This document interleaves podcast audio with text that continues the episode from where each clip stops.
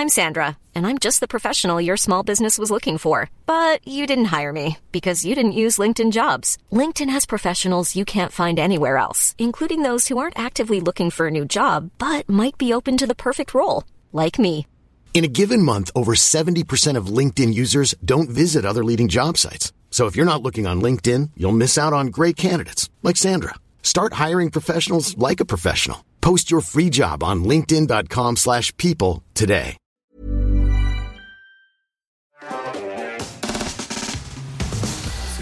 Propose, c'est de, sans plus attendre, passer à la chronique de Mathieu. Aujourd'hui, on va vous raconter sans doute l'un des pires bugs logiciels que l'histoire a pu connaître.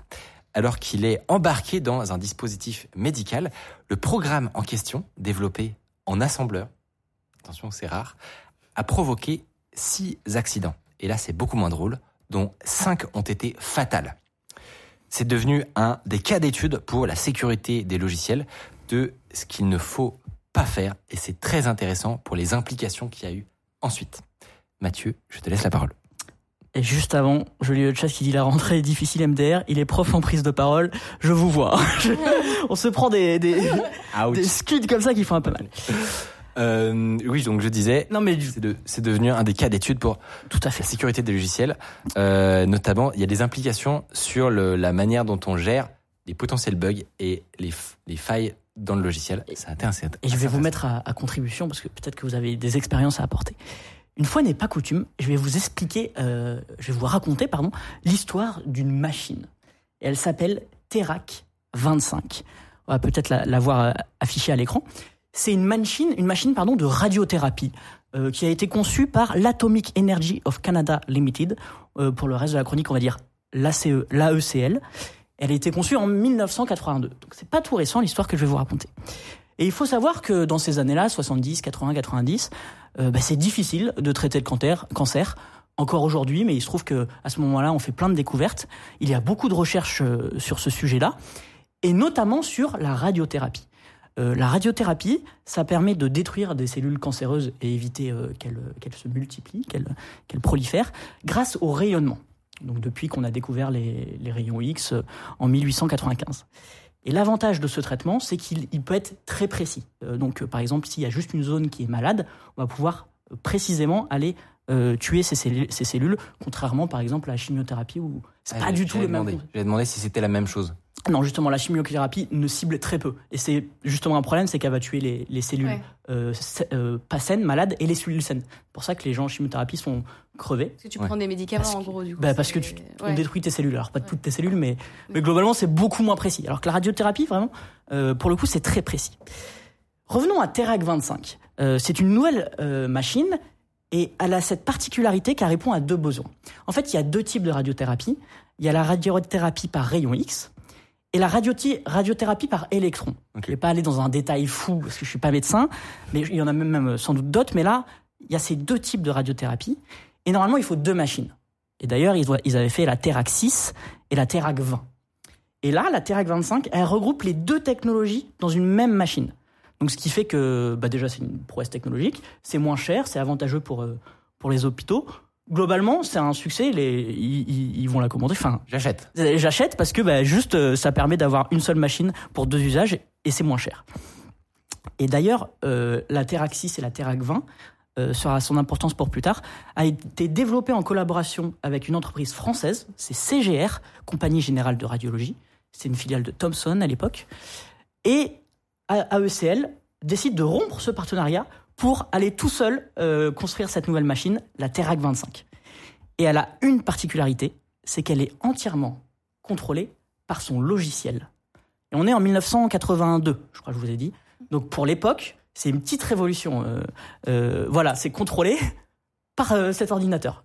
Donc, Euh, on- à la- au lieu d'avoir plein de boutons et de contrôle manuel, etc., Et contrôle hardware, en fait, euh, ouais. enfin matériel. Euh, là, et l'interface et, et tout, en fait, les sécurités et tout, c'est contrôlé par un ordinateur. Il y a la machine, il y a l'ordinateur de l'autre côté, et tout se passe via l'ordinateur. C'est le cerveau de la machine, comme on connaît beaucoup aujourd'hui.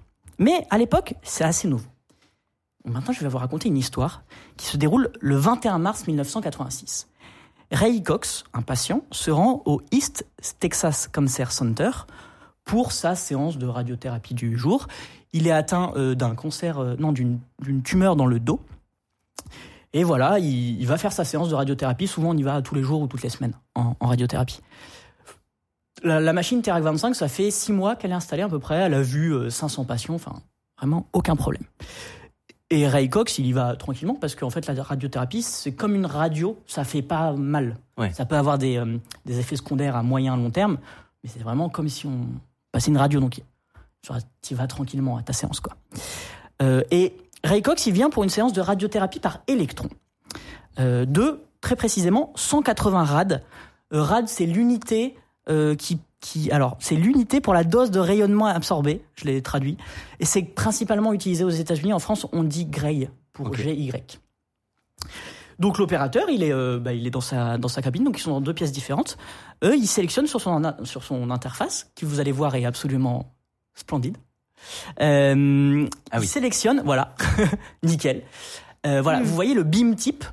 Il sélectionne X dans un premier temps, et après il entre la dose. Mais est-ce que vous avez suivi? C'est-à-dire que alors déjà, je. Alors, il, ah oui, je vous ai pas dit. Il, sé- pardon, il sélectionne X pour euh, rayon Rayon. X. D'accord. X-ray. Ok, il sélectionne X. Après, il va rentrer. Ouais, il va rentrer l'énergie. Alors Alors, pour une dose. ouais, c'est ça. Ok. Honnêtement, je pourrais pas le faire. Je suis pas assez calé, mais lui, sait très bien le faire. Et sauf que là, tout de suite, il s'aperçoit de son erreur. Il fait, eh ben, c'est vrai que Ray Cox, il est venu pour une séance euh, par électron, radiothérapie, radiothérapie par électron. Du coup, il met E là. Donc ça, il met E dans un Ouais. second temps. Et du coup, il s'en aperçoit euh, tout de suite. Donc il n'y a aucune incidence. Ça fait longtemps qu'il utilise ce logiciel. Genre, il est, euh, il Bah, va, ça fait il va six vite mois. avec. Ouais, il, est, il est plutôt, euh, ouais, ouais, il va vite. Il est plutôt aguerri. Je- Ça doit être un ou un. Il doit y avoir quelques opérateurs, mais il connaît bien la machine. Ça fait six mois qu'il est là et vraiment, il, il la connaît bien. Donc il a fait son petit erreur, mais pas du tout, euh, pas du tout grave. Donc il appuie sur E euh, pour remettre euh, radiothérapie par, par électron, et puis il appuie sur B pour BIM, pour euh, ce qui veut dire faisceau, donc pour Ouais. lancer euh, le traitement. Après quelques secondes, la machine s'arrête et elle affiche malfunction euh, 54. Ok. qu'il faut. Euh, et c'est une erreur inconnue du manuel euh, de l'opérateur. En fait. Alors ça c'est un. Ah si, ça- vous allez voir, c'est le, c'est un GIF. Vous allez voir qu'à la fin ça, ça annonce la, la malfunction. C'est juste que ça prend un peu de temps. Ok. Euh, bon, il voit cette erreur qu'il connaît pas, et puis il voit que le traitement est en pause. Ça, pour le coup, c'est très très courant. Ouais. C'est un signal faible pour lui. Juste, il se dit bon bah, je vais relancer. Il appuie sur P pour unpause le le programme euh, et pour relancer bah, le traitement. Alors pour rappel, pour ceux qui trouvent ça, ça moche, tout a été développé en assembleur. Alors oui, Donc pour une interface en assembleur, C'est pas mal en vrai. même pas si mal. honnêtement, donc oui, c'est complètement de l'assembleur. Euh, c'est une machine qui s'appelle le PDP euh, 11, il me semble, oui, c'est ça, le PDP 11. Euh, et voilà, ça se contrôle en assembleur, c'est un microprocesseur de l'époque. Et honnêtement, pour l'époque, lui, elle est pas, elle est pas mal. hein. Franchement, Ouais. l'interface utilisateur est pas mal. Là, il y a un premier problème qui se passe, c'est que euh, l'opérateur et le patient, ils sont dans deux salles différentes. Ah. Le, le patient qui est euh, dans la salle où il est soigné avec la machine, et l'opérateur, il est dans une salle à côté, parce qu'il y a des radiations forcément. Euh, et normalement, il peut voir et entendre. Il y a un système d'audio-vidéo. Sauf que ce jour-là, euh, l'écran ne marche pas, on sait pas trop pourquoi, et le haut-parleur est cassé euh, depuis des mois. C'est le genre de truc, tu oublies de le réparer, et puis voilà. Et donc, il peut, il sait pas trop ce qui se passe dans la salle du patient. Et justement, ce qui s'est passé, c'est que euh, Ray, euh, Ray Cox, lors de la, la pro- le premier faisceau qui est envoyé par la machine, il a ressenti comme un immense choc électrique dans le dos. Ok. Ah voir mince. qu'il est sur le ventre parce que sa tumeur est dans le dos. Ok. Un immense choc électrique dans le dos. Donc il se dit il y a un problème. problème. Il parvient à s'extirper de la La machine. euh, Et à pile à ce moment-là, c'est le moment où l'opérateur lance le deuxième faisceau. Juste il se dit bon bah ça a bugué, Ok. je lance le deuxième faisceau. Donc là il, il a le réflexe de courir et il se met à tambouriner à la porte, à crier. euh, Mais le deuxième etc. faisceau, du coup, il est, il est dans le vide, quoi. Il Oui, est c'est ça. sur le patient. Ok. Ah Oui, exactement. Il arrive à, il arrive à, à se, À esquiver le à deuxième. esquiver le deuxième faisceau. Mais ce qui est très étrange, c'est que sur l'interface utilisateur, après le premier faisceau, euh, il y a marqué que la machine a envoyé 6 unités sur 202. D'accord. Donc non, c'était normal, il fallait qu'il continue. Enfin, C'est ça. Il- ouais. C'est comme s'il venait de commencer, quoi. Exactement. Donc tout ça est un peu étrange. Il y a un médecin qui l'ausculte et il regarde, il fait bon non, il y a, il y a- Il n'y a rien de très grave, il y a des petites inflammations, mais aucun souci. Et il rentre chez lui. Sauf qu'il rentre chez lui et il a de, de plus en plus de grosses douleurs euh, Ah. dans le dos, dans le cou, sur les épaules. Euh, et puis le temps passe, il est pris de nausées, de vomissements. Et puis finalement, il a même paralysé localement euh, de certains membres. Je vous la fais courte parce que c'est pas très drôle, mais cinq mois après euh, cet épisode, Ray Cox meurt. Ok. Alors qu'est-ce qui s'est passé? La ECL. euh, Mais attends, ouais. du coup, entre-temps, ils ont continué à traiter d'autres patients avec la même machine. Oui. Et ça s'est bien passé. Oui, la plupart du temps, ça se passe bien. D'accord. Il y aura, il y aura d'autres soucis. En fait, cette machine, elle est dans plusieurs hôpitaux aux États-Unis et au Canada. Euh, euh, et je vous, je vous expliquerai, mais il y, a, il y a eu plusieurs cas. En fait, il y a eu plusieurs cas. Là, je vous ai raconté le cas de Ray Cox, mais il y a Ouais. eu d'autres patients qui ont été atteints, même avant Ray Cox. Mais c'est juste que bah, le temps que ça remonte au fabricant, parfois on se dit que c'est autre chose. Ouais. Hmm. Euh, la remontée d'informations est compliquée. Et même, ouais, Parce que là, pour l'instant, donc lui, il meurt. Évidemment, ça doit tirer des sonnettes d'alarme. Et donc, ils, ils doivent essayer de remonter. Euh, Qu'est-ce qui s'est passé, quoi c'est ça. On passe en mode enquête. Mais c'est ça. À ce moment-là, il passe en mode enquête pour ce cas-là, mais en fait, il y a des cas précédents où bah, juste on a conclu qu'elle était morte du cancer. C'est con, Ah. mais c'est des gens malades, tu vois. Ouais, ouais. Il y en a une autre où en fait elle a eu un accident de voiture avant que ça soit un peu résolu. Donc j'ai pas tous les détails de toutes les histoires, mais en fait euh, ça a pris plusieurs mois à que ça remonte euh, à l'AECL. Mais en fait, Donc rien que ça, c'est déjà une erreur en fait. mais en fait, c'est pas le cas. Mais en fait, euh, c'est pas le cas. enfin, c'est pas le cas de quoi Bah, ils sont pas morts d'un cancer. Ah oui, ah mais Ouais. en fait, c'est pas le cas. Euh, Si, si je raconte cette histoire, c'est qu'à la fin, il y a. Non, mais complètement. Tu fais bien de le préciser, c'est pas le cas. Du coup, il y a des ingénieurs de la compagnie qui viennent et ils font tout pour essayer d'identifier le problème et de le reproduire. Donc, euh, tu refais les, les tests et tout. Ils voient rien du tout. Ils voient rien du tout. Euh, pour eux, l'erreur 54, là, euh, bah, c'est limite une erreur random. Enfin, ils, ils savent pas quoi en faire. Et l'entreprise dira même que la probabilité d'une surexposition au rayon est de zéro. Ah ouais. Ils sont sûrs d'eux, quoi? Vraiment, il n'y a pas de souci.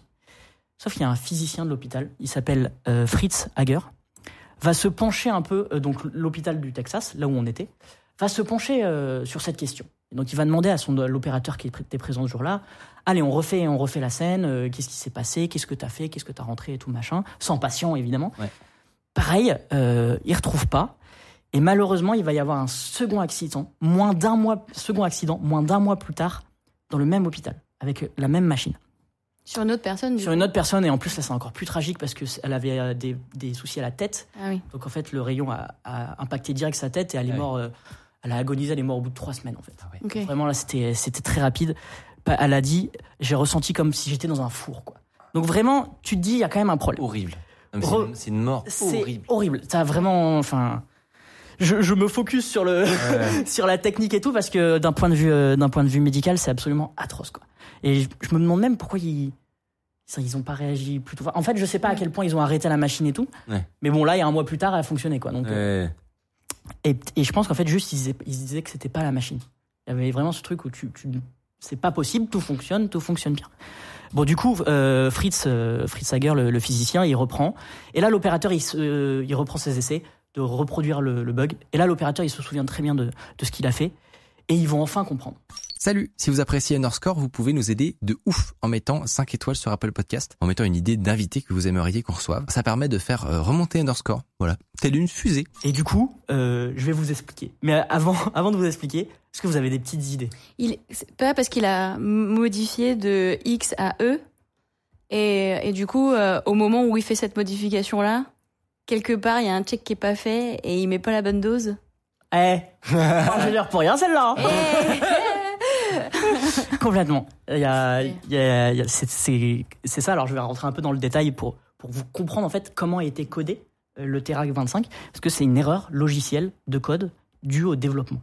Et, euh, et ce qui en a fait un, un cas d'étude.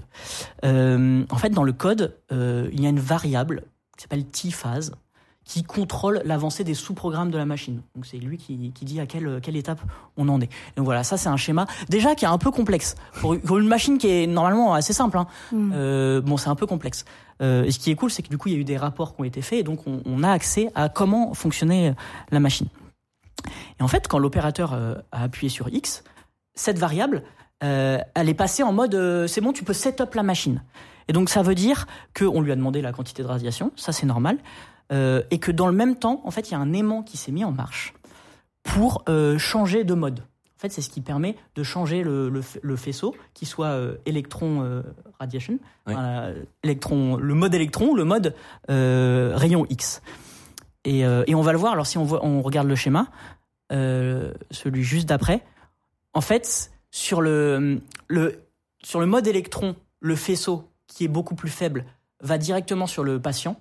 Hmm. Et sur le mode euh, rayon X, en fait, il y a une, ce qu'ils appellent une cible. Alors, honnêtement, j'ai pas bien compris pourquoi ils appellent une cible, mais globalement, il faut que ça passe par un, un, Un filtre. un filtre, parce qu'en fait, le, le rayon est, est beaucoup plus fort. Euh, et donc, il y a l'aimant qui change le faisceau, mais la cible ne change pas. Euh, et alors, oui, là, je vous ai embrouillé. Euh, Oui. y a donc du coup le faisceau se met en mode euh, X. Normal, on lui a demandé ça. Et après, il change. Sauf que euh, je vais la refaire. Ouais. Ok, Attends, mais je vais, te- je vais te Ouais. dire où j'en suis resté. ok. Donc, il y a le gars sur son logiciel, il s'est trompé. Ouais. C'est ça j'ai retenu. Et en fait, il a mis X, mais en fait, il, il fait un rollback et il met E à la place. C'est ça. Donc en fait, quand il appuie sur Sauf que la machine a pas switché de mode, quoi. Sauf que là, en fait, quand tu as appuyé sur X, ça envoie directement l'instruction de prépare ton setup pour le mode rayon X. L'opérateur change, il appuie sur E parce qu'il s'est trompé. Le problème, c'est que en fait, la machine s'était déjà enclenchée et donc l'aimant devait bouger et l'aimant met 8 secondes à bouger. Ah. Et le gros problème, c'est que pendant ces 8 secondes, tu peux taper n'importe quoi sur ton ordinateur, le système ne prend pas en compte. Et donc, la machine n'est jamais repassée en électron mode.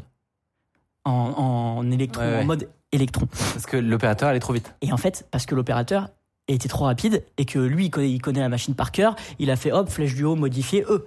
Hmm. Et 8 secondes, c'est une éternité pour une Ouais. machine que tu connais bien. Résultat, Ray Cox, notre patient, il a reçu des rayons X avec un dosage très important alors que la cible n'était pas en place. Hmm.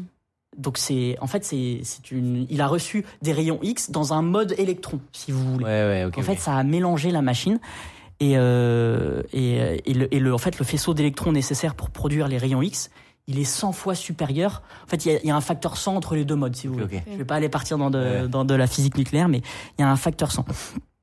Euh, alors du coup, euh, comment donc ça c'est ce qu'a subi euh, Ray Cox. Comment c'est possible? Et en fait, bah, derrière cette erreur de, de conception, il y a une erreur logicielle. C'est le problème de concurrence, le waste condition en anglais. Est-ce que l'un de vous veut l'expliquer ou, euh, ou j'y vais? Parce que c'est un truc très courant en dev. euh. Non, non, vas-y. Euh, bah alors moi je vais vous faire très applicatif sur ça. Euh, en gros la variable t-phase, elle pouvait être écrite par deux processus séparés et il n'y avait aucune logique de priorité. Pardon, il n'y avait aucune logique de priorité. C'était le premier servi. Et en fait là il y a un processus qui le, le- le changement de mode physiquement de la machine qui a pris cette variable alors qu'il y a quelqu'un d'autre qui a voulu réécrire dedans. Et, ça, et, et en fait, c'est le processus 1 qui a gagné. En et fait, donc- imaginez-vous que c'est comme s'il y avait deux programmes en même temps Voilà, c'est ça. qui se battent euh, pour accéder à une certaine zone de la mémoire ou, ou une certaine action. Euh, et c'est un problème de programmation classique. C'est ça. Et c'est un problème de concurrence, on pourrait dire en français. Et bon, bah, c'est très connu, mais dans les années À la- 80, à l'époque, euh, ouais, j'allais dire, à Euh, l'époque, c'était peut-être pas. euh, c'était qui un peu moins connu, mais on va, on va voir qu'il y a quand même eu, des soucis dans les phases euh, dans le process. de, de, de développement. Et donc, euh, et donc, du coup, alors ouais, ça c'est quand même. Parce marrant. fait, il y, a- il y a un truc qui, qui m'interroge. Ouais. C'est que, ok, t'as un bug logiciel, mais t'es en train de mettre une machine qui coûte probablement euh, des centaines de milliers d'euros, euh, qui va jouer avec la vie des gens, en fait. Ouais. Ouais.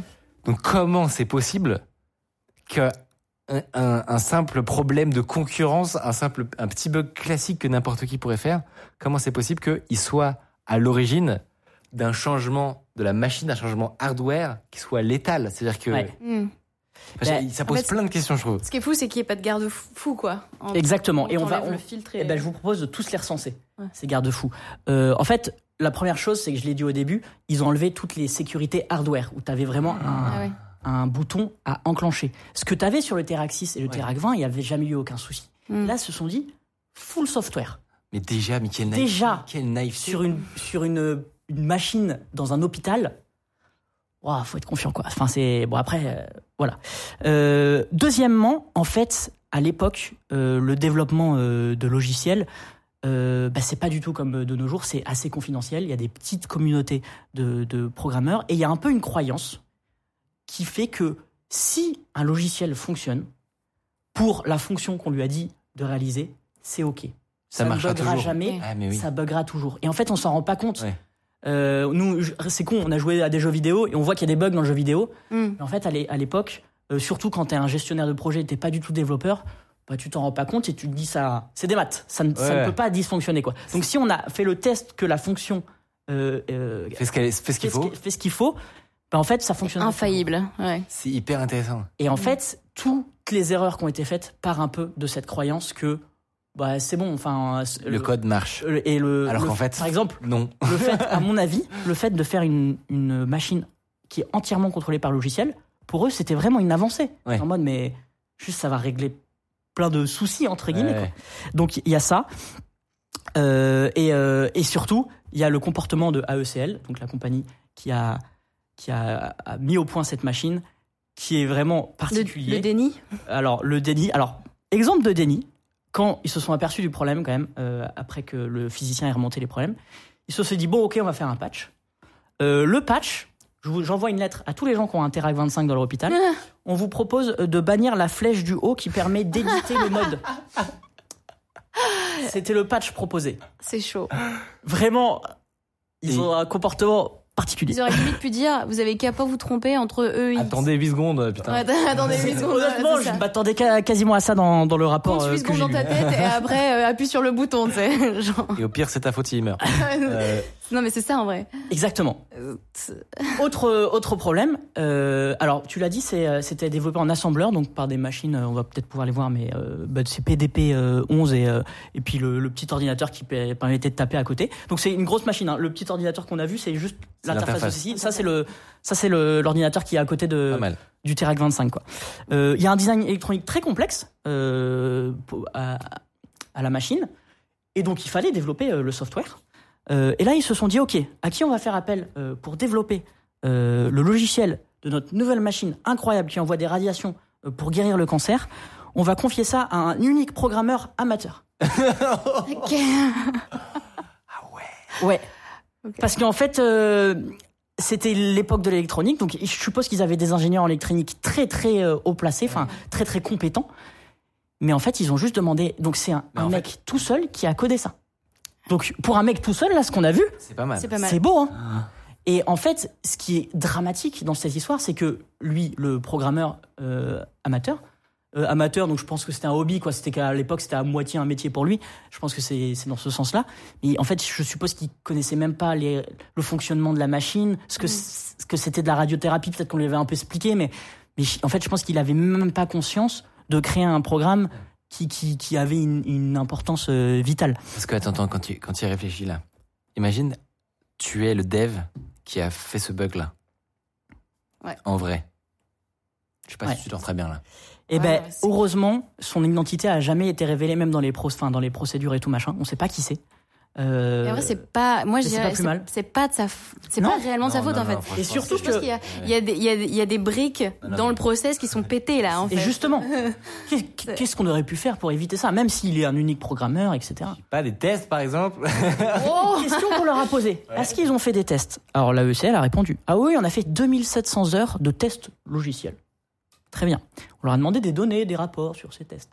Ils ont dit alors, on a fait 2700 heures de tests logiciels, mais euh, en fait par les opérateurs de la machine directement.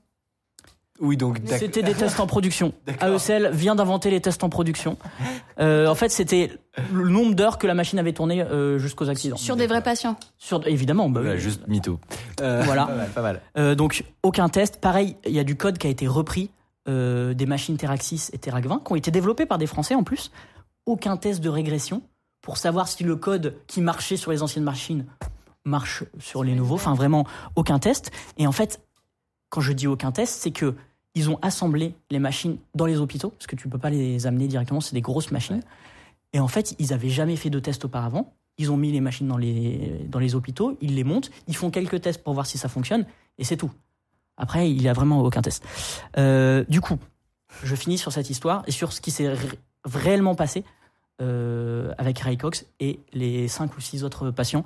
En fait, on sait même pas trop exactement combien il y en a eu. Euh, Ray Cox aurait dû recevoir, je l'ai dit, 180 rad.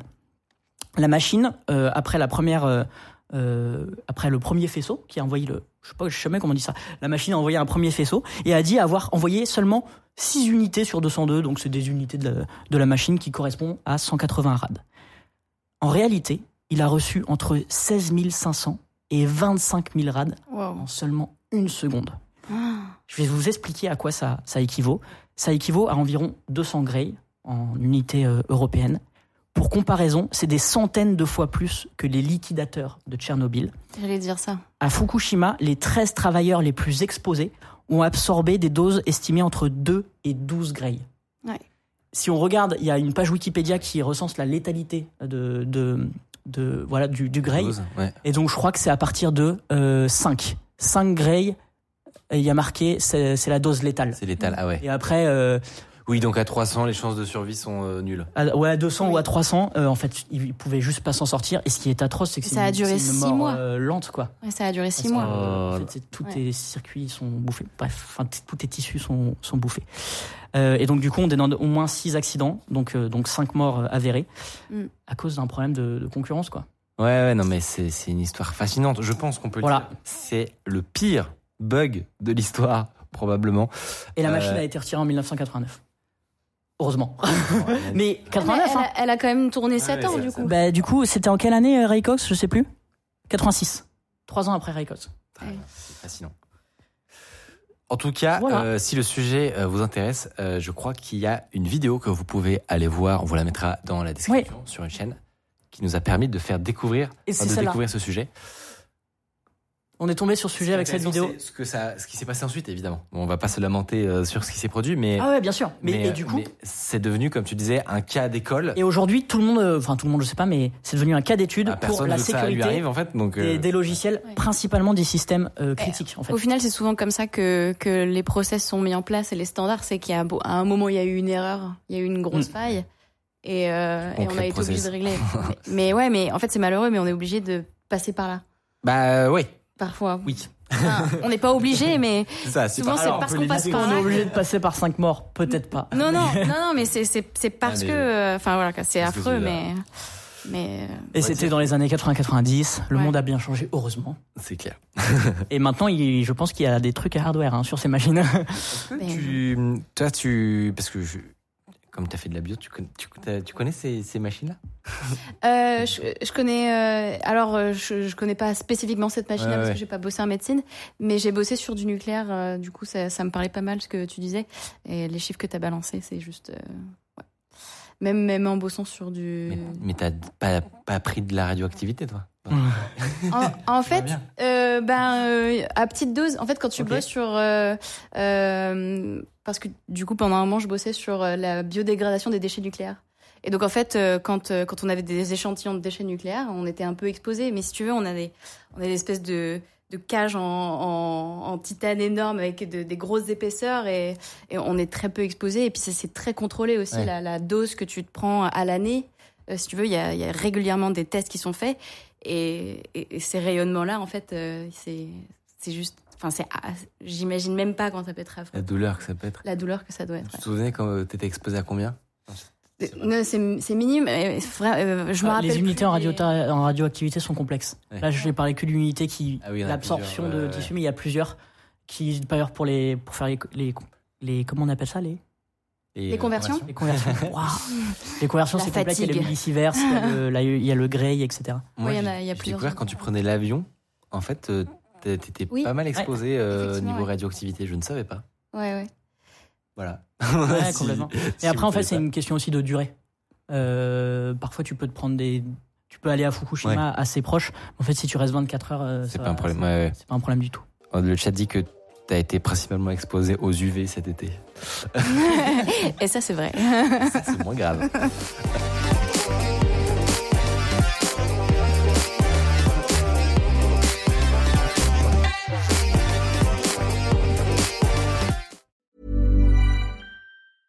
Mom deserves the best, and there's no better place to shop for Mother's Day than Whole Foods Market. They're your destination for unbeatable savings, from premium gifts to show-stopping flowers and irresistible desserts. Start by saving 33% with Prime on all body care and candles. Then get a 15-stem bunch of tulips for just $9.99 each with Prime. Round out Mom's menu with festive rosé, irresistible berry chantilly cake, and more special treats. Come celebrate Mother's Day at Whole Foods Market.